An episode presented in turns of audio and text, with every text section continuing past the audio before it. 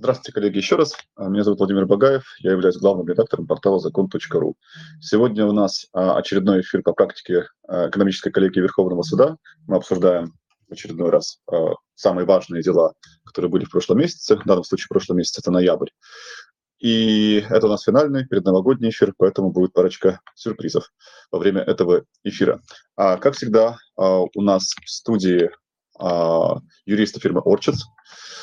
Сегодня у нас будет выступать Алексей Станкевич, адвокат, партнер Orchards, Пётр Мацкевич, адвокат фирмы Orchards, и Елизавета Тиросян, юрист фирмы Orchards. Модерировать мероприятие буду я, Владимир Багаев, и Гульнара Исмагилова, редактор портала закон точка ру. Коллеги, вот как раз то, что касается предновогоднего нашего эфира, мы хотим сделать сегодня две вещи. Во-первых, мы хотели бы сегодня разыграть ряд призов, которые касаются м, юриспруденции. Вот. Розыгрыш будет проходить в виде случайной выборки, случайного генератора чисел и среди тех, кто откликнулся на наши посты э, в Телеграме. Об итогах розыгрыша в течение эфира объявят Елизавета Тиросян и Пётр Мацкевич.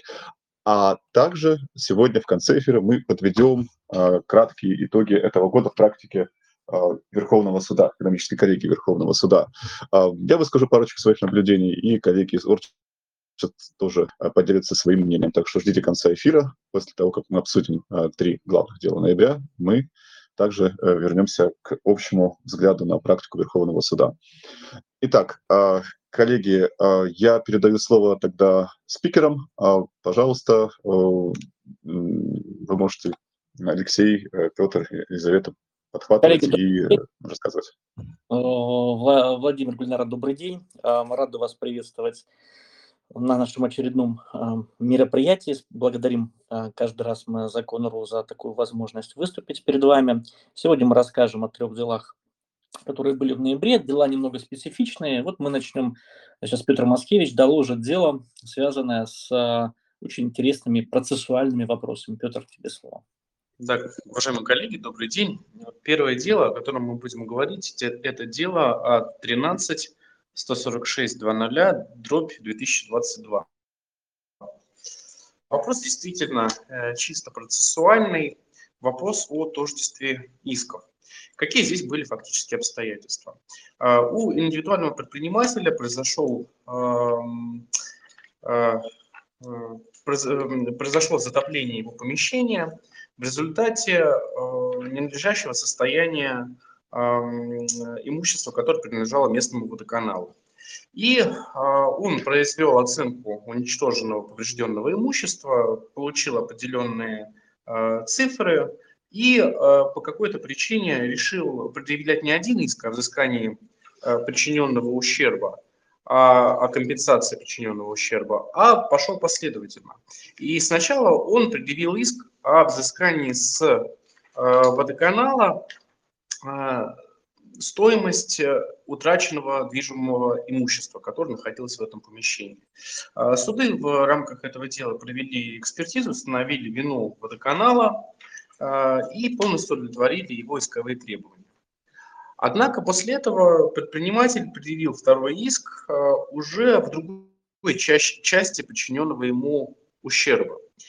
И суды указали, что он же ранее уже по этим обстоятельствам уже предъявлял иск о взыскании ущерба, и поэтому прекратили производство. Данное процессуальное решение осталось в силе, и было оставлено в силе судами апелляционной конституционной инстанции, и в итоге пришлось в дело вмешаться Верховному суду, который указал, что несмотря на схожесть фактических обстоятельств, да, и то, что случай был один и тот же, все-таки ущерб был причинен разным объектам.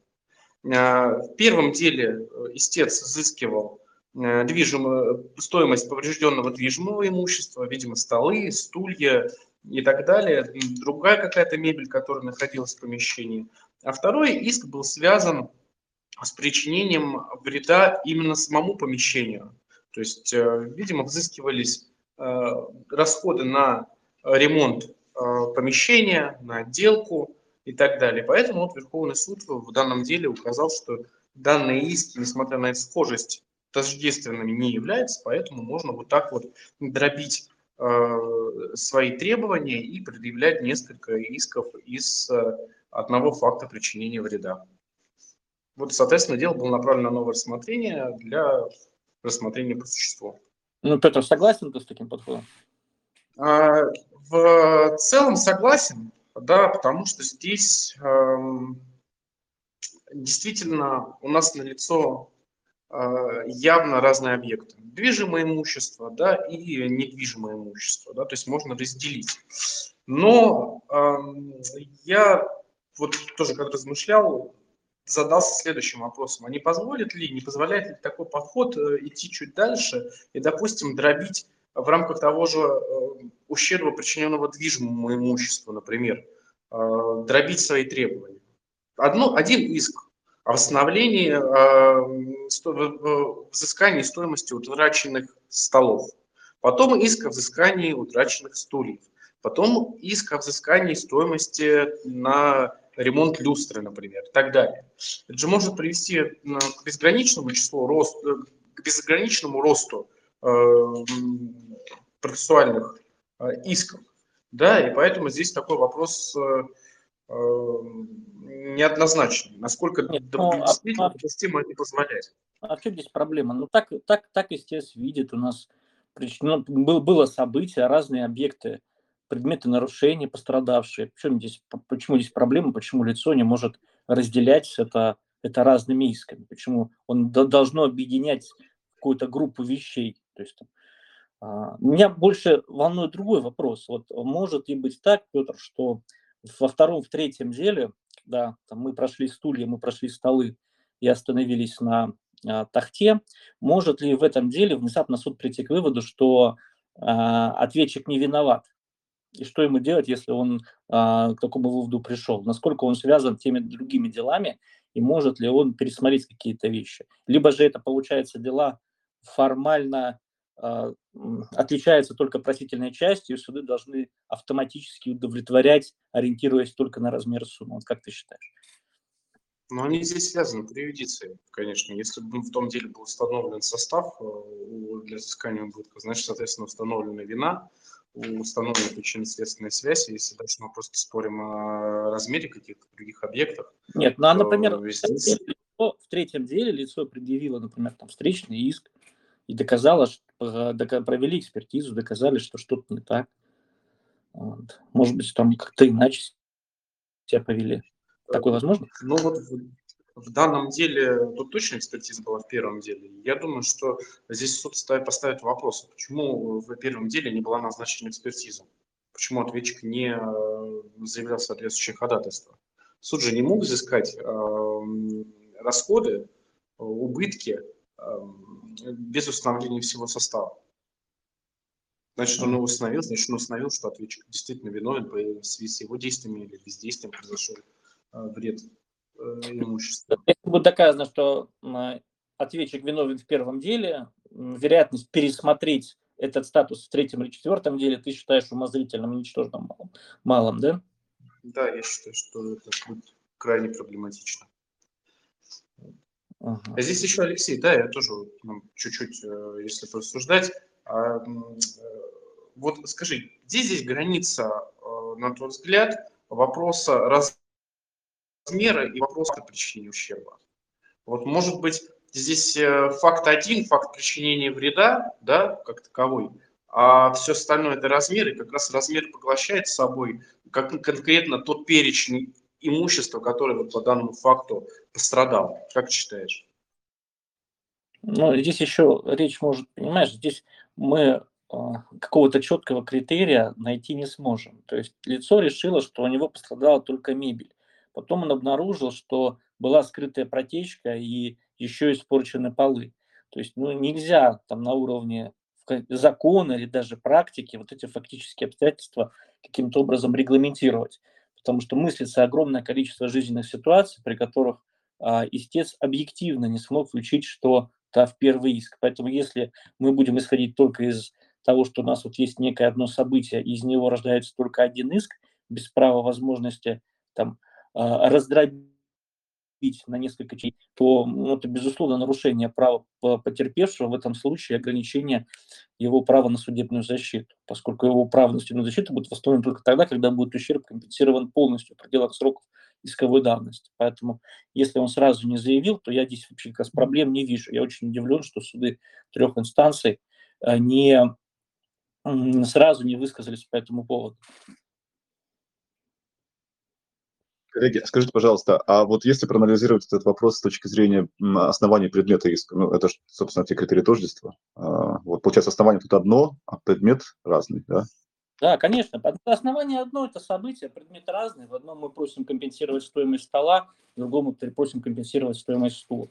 Абсолютно разные истории, поэтому разный предмет доказывания, разные экспертизы, да, и, может быть, это в этом стол, стул от этого потопа и не пострадал, да, то есть это еще и нужно доказать. Поэтому здесь как раз вот проблем я не вижу, я вижу проблемы, может быть, в ситуации, когда сторона на, на втором-третьем процессе начнет э, более изобретательно защищаться и придумывать какие-то вещи для того, чтобы, там, например, попробовать снять с себя там, вопрос, связанный с виной, если мысли не очевидны, либо, может быть, какой-то взаимной виной. Может быть, на третьем процессе будет доказано, что в чем-то виноват и и истец, который там что-то не, не закрутил или а, поставил не ту батарею, или сделал а, какую-то перестройку квартиры, из-за чего произошел затоп, чего не было в рамках первого дела.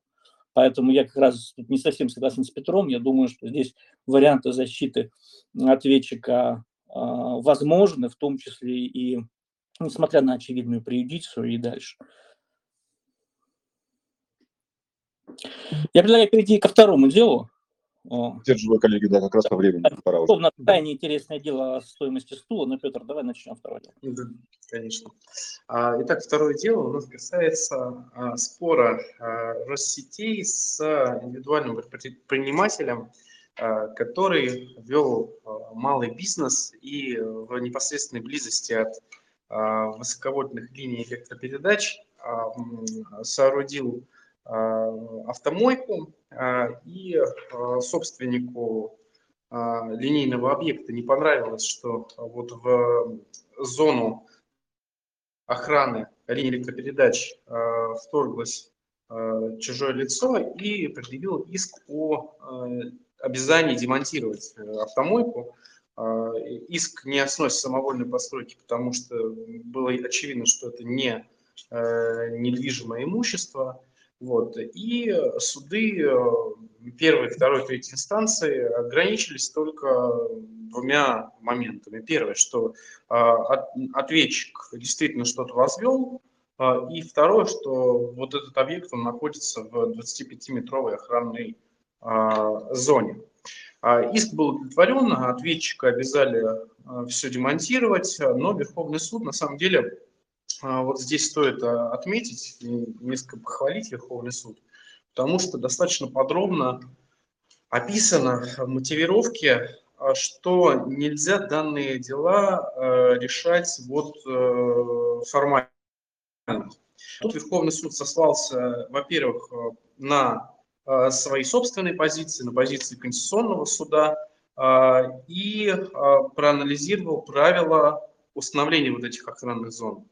При этом Верховный суд на основе анализа правил говорит, что на самом деле ограничения применительно к двадцатипятиметровой охранной зоне могут быть двух типов. Первое – это безусловные запреты на осуществление определенных действий. Например, правила однозначно запрещают в рамках этих двадцати пяти метров устанавливать гаражи, какие-то иные крупные объекты или объекты, где собирается большое количество людей. На это установлен безусловный запрет. А второй тип ограничений – это общий запрет, но который может быть преодолен путем получения согласия собственника сетевой организации. И Верховный суд тут же также приводит свои прошлые позиции, да, о том, что если собственнику электросетей дана возможность определенным образом что-то согласовывать, он не имеет права немотивированно отказывать в таком согласовании и должен исходить из того, что то или иное действие, оно может причинить вред здоровью людей или вред самой линии электропередач. Вот. И поэтому Верховный суд, указав на вот эти моменты, посчитал, что нижестоящие суды не разобрались и должны были учитывать все эти моменты при разрешении дела. И, собственно, отменил судебный акт, направил дело, дело на новое рассмотрение и указал, что тут суды должны либо установить, что вот эти действия относятся к безусловному запрету, да, например, в результате размещения автомойки собирается значительное число людей, да, приводит к массовому скоплению людей. Либо необходимо было проверить, а как размещение автомойки мешает использованию линии электропередач, создает какую-либо угрозу жизни и здоровью людей, ну и так далее. И на основе этих мотивов суд направил дело на новое рассмотрение. Вот. Я считаю, что определение абсолютно правильное. Действительно, у нас сложилось такое понимание, что если установлена какая-либо охранная зона, да, и тут примечательно, что сведения об охранной зоне были внесены в реестр, да, и то есть информация об этом была общедоступная. Вот. И э, часто мы привыкли, да, что раз объект находится в этой зоне, все, больше ничего устанавливать не нужно. Но вот здесь, конечно, есть специфическое регулирование, и тут есть определенные запреты, есть э, запреты под условием, так скажем. Вот, и поэтому в каждом конкретном случае нужно разбираться. А, и... Здесь что еще хотел сказать. Удивительно, что вот этот кейс, он не нашел отражения в проекте пленума по самовольной постройке, который Верховный суд опубликовал, а вот сейчас пока еще не принял.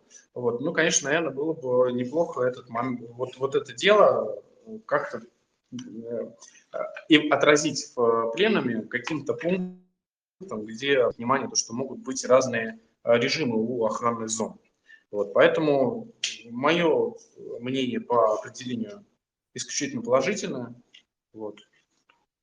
Петр, в какой-то веке я скажу, что я полностью разделяю твое, твое восхищение этим судебным актом. Мы, я, я, я тоже соглашусь, что в этом смысле Верховный суд очень точечно произвел там, настройку этого вопроса. И действительно, коллеги, тем, кто занимается охранными зонами, кто занимается такого рода вещами, то есть это обязательно, этот судебный акт должен быть там, под рукой, потому что подходы в нем, они там, так или иначе регулируют этот вопрос. И действительно, тут Верховный суд сделал здорово. Тут, наверное, никаких иных мнений быть объективно не может быть. Да, коллеги, извините, прерву вас. По поводу э, постановления пленума, да, которое по самовольным постройкам готовится, э, оно будет завтра принято. Вот, насколько я знаю, Верховный суд завтра вот. Рассматривает. Отлично, да. То есть давно назрела необходимость в, в этом пленуме, да, разобраться с этими вопросами. Ну вот да, Петр правильно подметил, что там по каким-то причинам в пленум это не вошло, но я думаю, что эта позиция, она вот будет также применяться на практике. Здесь, наверное, иных, иных толкований, иных подходов просто быть не может. Давайте перейдем к третьему делу. Елизавета. Да, давайте, коллеги, да. Добрый день еще раз. Перейдем к делу А сорок двести девятнадцать ноль тридцать два двадцать двадцать два. Дело достаточно интересное и заключается в следующем. Участник, владеющий сорок семь с небольшим процентной долей в уставном капитале общества, обратился в суд с иском к двум обществам, к обществу, в котором он имеет непосредственную долю участия, и в дочернем обществе по отношению к обществу, в котором он имеет участие, с иском об оспаривании э, решений общего собрания участников. Э, дело в том, что мы назовем э, главных лиц гражданин один и гражданин два. Соответственно, гражданин один э, владеет сорок семь процентов участия в уставном капитале общества эс эс тэ, и э, наряду с ним есть гражданин два, который владеет пятьдесят два процента э, доли в уставном капитале этого общества эс эс тэ. При этом э, существует дочернее общество э, Станкохолдинг Инвест. И девяносто девять процентов доли Станкохолдинг Инвест принадлежит обществу эс эс тэ. Соответственно, проблемная ситуация была следующая. Станкохолдинг в марте две тысячи двадцать второго года прошло внеочередное общее собрание участников. И на этом внеочередном собрании было принято решение о внесении в устав изменений. Однако гражданин один был недоволен. Почему? Потому что уставом общества ССТ было указано, что для внесения изменений в устав дочерних обществ, каковым является Станкохолдинг по отношению к ССТ, была необходимость получения одобрения участников, владеющих долей в совокупностью не менее шестидесяти шести процентов. То есть, очевидно, должно было быть согласие обоих участников ССТ. Однако гражданин один не был уведомлен, не был никаким образом извещен ни о проведении решения о внесении изменений в устав общества Станкохолдинг, как непосредственно Станкохолдинга, так и в обществе ССТ. Соответственно, негодуя, гражданин один обращается с, э, с иском в суд и требует оспорить как решение ССТ, так и решение э, общества Станкохолдинг, дочернего общества. Тем не менее, суды трех инстанций отказывают э, гражданину, говорят о том, что э, владение э, многоуровня не дает права оспаривать решения обществ последующих уровней, это вмешательство в частную автономию и противоречит принципу невмешательства в частные дела, который установлен пунктом первым статьи первой ГК РФ. Тем не менее, Верховный суд не зря заинтересовался этим делом, э, поскольку э, Верховный суд в первую очередь отметил, что такого образа решения могут быть оспорены э, по статье сто семьдесят четыре ГК РФ. В чем э, состояла суть этого дела? А, дело в том, что помимо общества ССТ в уставном капитале общества Стан- Станкохолдинг а, также имело почти один процент доли другое общество, Ростанком. И в процессе рассмотрения дела Верховным судом выяснилось, что общество Ростанком, генеральным его директором являлся тот самый гражданин два, который участвовал в обществе ССТ. То есть гражданин два, косвенно имея контроль над всеми обществами, которые участвовали вообще в принципе в процессе принятия решений, по сути, единолично принял решение о внесении изменений в устав. Угу. Соответственно, это было сделано недобросовестно, и поскольку Тайкос являлся косвенным представителем Ростанкома, он был участником ССТ, и таким образом произошла ситуация пассивного представительства, и таким образом э, все общества знали о нарушении устава материнского общества ССТ. Э, именно в связи с этим э, Верховный суд э, посчитал, что дело нужно направить на новое рассмотрение и разрешить вопрос о том, э, как э, был нарушен, были нарушены положения устава и почему такое было напущено, допущено через э, такую схему косвенного назначения э, генеральных директоров. А вообще, в моем понимании, э, дело почему интересное, поскольку действительно закон формально говорит о том, что э, материнс, э, участники материнских компаний как бы не могут оспаривать э, решения э, дочерних. Э, тем не менее, э, когда имеет ситуация злоупотребления правом и именно захват контроля над обществами, а участник, который имеет просто чуть меньшую долю, не может ничего сделать, а такие ситуации должны как-то контролироваться правопорядком и, соответственно, разрешаться. Коллеги, может быть, у вас есть какие-то комментарии, да, ваше мнение? Спасибо, спасибо большое за доклад. Коллеги, действительно, это очень... очень правильная, очень оригинальная концепция, которую предложил Верховный суд. Елизавета, как ты сама считаешь, то есть такая позиция, она правомерная, она будет масштабироваться, или это конкретная история, связанная с тем, что вот здесь таким образом а, очевидное нарушение и просто выхода не было? То есть а, в чем вопрос? Тенденция, либо это вот такое разовое решение Верховного суда с учетом фактологии конкретного кейса, вот как ты считаешь? Mm-hmm. Коллеги, я думаю, что это не тенденция, а конкретная ситуация. Дело в том, что если вот уважаемые слушатели будут заинтересованы в данном кейсе, тут очень важна фактура. И, соответственно, на, на странице шесть определения ВС указана та схема, ситуация пассивного представительства гражданином два каждого из обществ, которые участвовали в принятии решений. И, соответственно, получилось так, что Верховному суду пришлось собственноручно распутывать этот клубок и смотреть, кто кого на самом деле представлял, и было ли известно лицам, участвующим во всех этих решениях как сделках, признаков несоответствия этих решений уставу материнской компании. Поскольку Верховный суд сказал, что мы э, можем это оспорить по сто семьдесят четвёртой, соответственно, нас интересовало в первую очередь добросовестность лиц, которые знали или не знали, или должны, должны были или не должны были знать о ситуации нарушения устава. Вот, поэтому как бы такая тенденция, она в принципе так и так существует. Статья сто семьдесят четыре КРФ в принципе достаточно широко применяется. Однако здесь был именно такой запутанный корпоративный конфликт.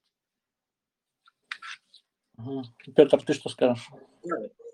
Ну, на самом деле, я тоже две копейки свои вставлю. А раньше, на самом деле, практика была абсолютно противоположная. Да, почему вот это дело очень важно? А потому что либо в исках таких а, отказывали, да, когда иск предъявлялся в отношении а, решения собрания дочерней компании, да, или там еще дальше, да, когда шли, со ссылкой на то, что права нету на предъявление такого иска, либо вообще оставляли иски без рассмотрения по существу, потому что э, предъявляли иски, конечно, в интересах э, главной компании, да, но э, в этой ситуации закон, опять же, не наделял правом на предъявление иска такого, да, и поэтому суды исходили, что иск подписан не уполномоченным лицом. Вот практика была последних лет такая. А здесь, по сути, Верховный суд, применяя концепцию именно того, что при приравнивании решения собрания к сделке, выходит вот за эти рамки и говорит, да, что это делать можно, что оспаривать можно решение как сделки. И тут как бы Верховный суд обращает внимание, что здесь для сто семьдесят четвёртой ее применения нужно доказать, что другая сторона знала или должна была знать о причинении ущерба вот этой сделкой, да, и я бы не согласился, что это какое-то единоразовое, единичное решение, наоборот, мне кажется, что наоборот, это показательно, что Верховный суд именно по такому делу принимает абсолютно противоположные практике решения, говорит, как надо рассуждать, какие нормы права применять и какой стандарт для удовлетворения иска. И поэтому мне кажется, что наоборот, это вот как бы показательно, что Верховный суд считает, что так делать можно, и это, по сути, единственный эффективный вариант защиты интересов одного из участников материнской компании. Ну, я думаю, что действительно есть, это мы с Владимиром скажем в конце, действительно есть некая тенденция к тому, чтобы срывать вот такого рода корпоративные формальные ограничения, но мне кажется, что э, это не поломает практику, потому что иначе здесь э, будет, ну, оч- оч- очевидно нарушение там свят- святая святых вот этих вот устоев корпоративных отношений. И здесь все-таки уж очень конкретная история, связанная, здесь соглашусь с Лизет, здесь просто реально клубок такой фактологии, который, наверное, как мне кажется, там я не могу говорить там убежденно, но, как мне кажется, тут Верховный суд подгонял задачу под ответ, и там, понимая, что здесь что-то нужно сделать, они вот придумали вот эту концепцию через сто семьдесят четыре один. То есть такой мы видим некий юридический креатив со стороны Верховного суда, понимая, что Оно... здесь ну, ну, другого выхода нет. Здесь как адвокаты, наверное, сыграли судьи Верховного суда. Это, повторюсь, мое личное мнение. Я не вижу здесь тому, что вот завтра все побегут так оспаривать через голову, и всем начнут сразу мгновенно э, удовлетворять. Но я убежден, что это не так. Коллеги, тут просто на сто процентов. Да, Петр, извини, я перебил. Ну, просто какой момент? Если бы... Это не тот случай, где нужно вот э, Верховному суду было вот так вот вмешиваться, потому что, исходя из э, фактуры, тут не было, допустим, решением собрания выведено имущество куда-то на сторону, да, дочерней компании. Не, оно не участвовало где-то в, там, еще в какой-то компании. Не брались какие-то долговые обязательства, тоже неправомерные. Тут просто менялся устав. И Верховный суд, да, берет не там показательное дело, да, которое часто бывают на практике, встречаются, а берет, вот, ну, по сути, не, не, не очень существенный, на первый взгляд, кейс и формирует вот такую позицию. Вот, поэтому я считаю, да, что это сделано осознанно, да, и чтобы показать, что так делать можно. Я уверен, что, безусловно, сделано осознанно, в этом плане мы, мы не спорим. Владимир, вот мы ровно уложились в полчаса по нашим, по нашим делам, так что мы свою часть а, отработали. Замечательно. А, спасибо вам большое, коллеги. А, я хотел а, вас с вами... Что мы сейчас сделаем? Проведем итоги конкурса, как вам удобно, или прокомментируем какие-то итоги года по практике Верховного Суда? Давайте прокомментируем итоги года, то есть останемся mm-hmm. в праве немного, а потом уже перейдем к развлекательному. Давайте. Хорошо, а, давайте. Ну, я с своей стороны хочу сказать, что вот пока я а, тут готовил а, шорт-листы а, кейсов а, самых интересных по практике экономической коллегии, соответственно, читал все дела, по крайней мере, начиная где-то с июня, когда мы с вами запустили эту активность с эфирами, с обсуждением лучших дел экономической коллегии Верховного Суда, я заметил, что, наверное, есть в практике в этом году две тенденции. Это попытка Верховного Суда ввести более такой нюансированный подход в спорах и привлечении к субсидиарной ответственности. Первое. А второе – это стремление расширить практику по сольдированию. Но по поводу первого, расшир... нюансирования практики по субсидиарной ответственности, я вижу, что Верховный Суд хочет немножко охладить пыл нижестоящих судов, которые стремятся привлекать к субсидиарной ответственности как можно большее количество контролирующих лиц в рамках дела о банкротстве и, возможно, большие суммы. И, собственно, атака Верховного Суда на такую практику была с двух сторон. С одной стороны, не всегда люди оказываются причастными к тому, что кредиторы потерпели ущерб. С другой стороны, надо смотреть на основания этого ущерба, и не всегда оказывается, что э, они в данном случае имеют место быть. Вот. Э, мне кажется, что со временем, может быть, Верховный суд даже по этому вопросу какое-то разъяснение э, практики выпустит, обобщив все эти дела, которые действительно было в этом году много. А второе направление, э, вторая тенденция практики Верховного суда, которую я подметил, это стремление расширить практику по сольдированию. Каждый месяц я сталкиваюсь с тем, что то или иное дело посвящено сольдированию, ее вводят в разных контекстах в новые э, обстоятельства и пытаются как бы показать, что институт работает там, там, там и там. И э, конца и края этому нет. Я чувствую, что это очень важно разбираться в сольдировании, теперь уже в практике по сольдированию тем людям, которые э, вообще занимаются судебными спорами.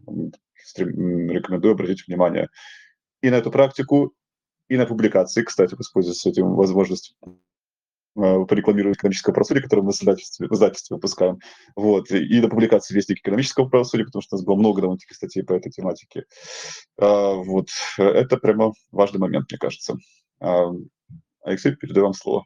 Да, Владимир, абсолютно. Вот э, в этой части с вами согласен полностью в тем, что эти две тенденции, они точно есть. Вот коллеги, которые занимаются субсидиарной ответственностью, прежде всего, то, о чем говорил Владимир, это определение Верховного суда от одиннадцатого августа две тысячи двадцать третьего года. Вот его запишите, коллеги, там действительно выработано то, о чем говорил Владимир, совершенно справедливо. Наверное, самые четкие критерии по вопросу получения субсидиарной ответственности, то есть это там, срок ка дэ эл, да, период причинения вреда, оценка, и соглашусь с, э, с квалификацией такой тенденции, действительно у нас Верховный суд можно сравнить с, с Атлантическим океаном, где волны, да, приливы, отливы, когда у нас там накатывает, потом потихонечку, потихоньку назад. Вот проблема субсидиарки и решается, когда был всплеск того, что нужно, нужно массово привлекать, теперь идет откат, и мы сейчас находимся в тенденции отката, в тенденции а, либерализации этого подхода по субсидиарке. По сольдированию также абсолютно согласен а, с Владимиром. А, сольдирование у нас приобретает а, ну, совершенно фантастическое, фантасмагорические, вот так бы я сказал, объемы. Там практики по сольдированию очень много. Теперь она, теория сольдирования применяется у нас к платежам. Теперь у нас э, четко высказан подход, что у нас невозможно оспорить сольдирование, поскольку это не сделка, это зачетная встречная, даже нет, не зачетная, неправильно, не, не, не слушайте меня, сверочная, это сверочное мероприятие, а сверочное мероприятие его оспорить нельзя, поскольку как раз оно не является зачетным, поэтому сольдирование уже произошло.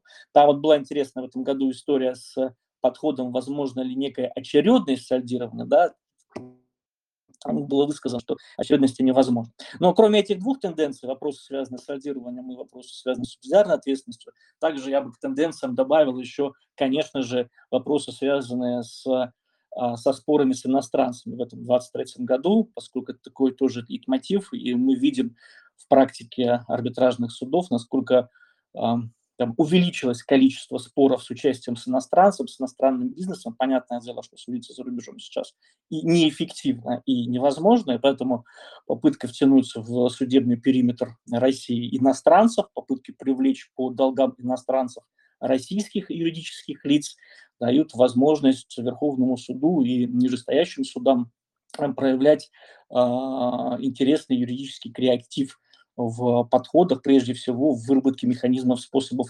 защиты российских лиц. И вот эта тенденция, она точно совершенно прошествует с нами и на двадцать четвёртый год. Поэтому вот две тенденции Владимир назвал, и вот ту, которую я тоже вижу, третью. Это вот споры с иностранцами. Коллеги?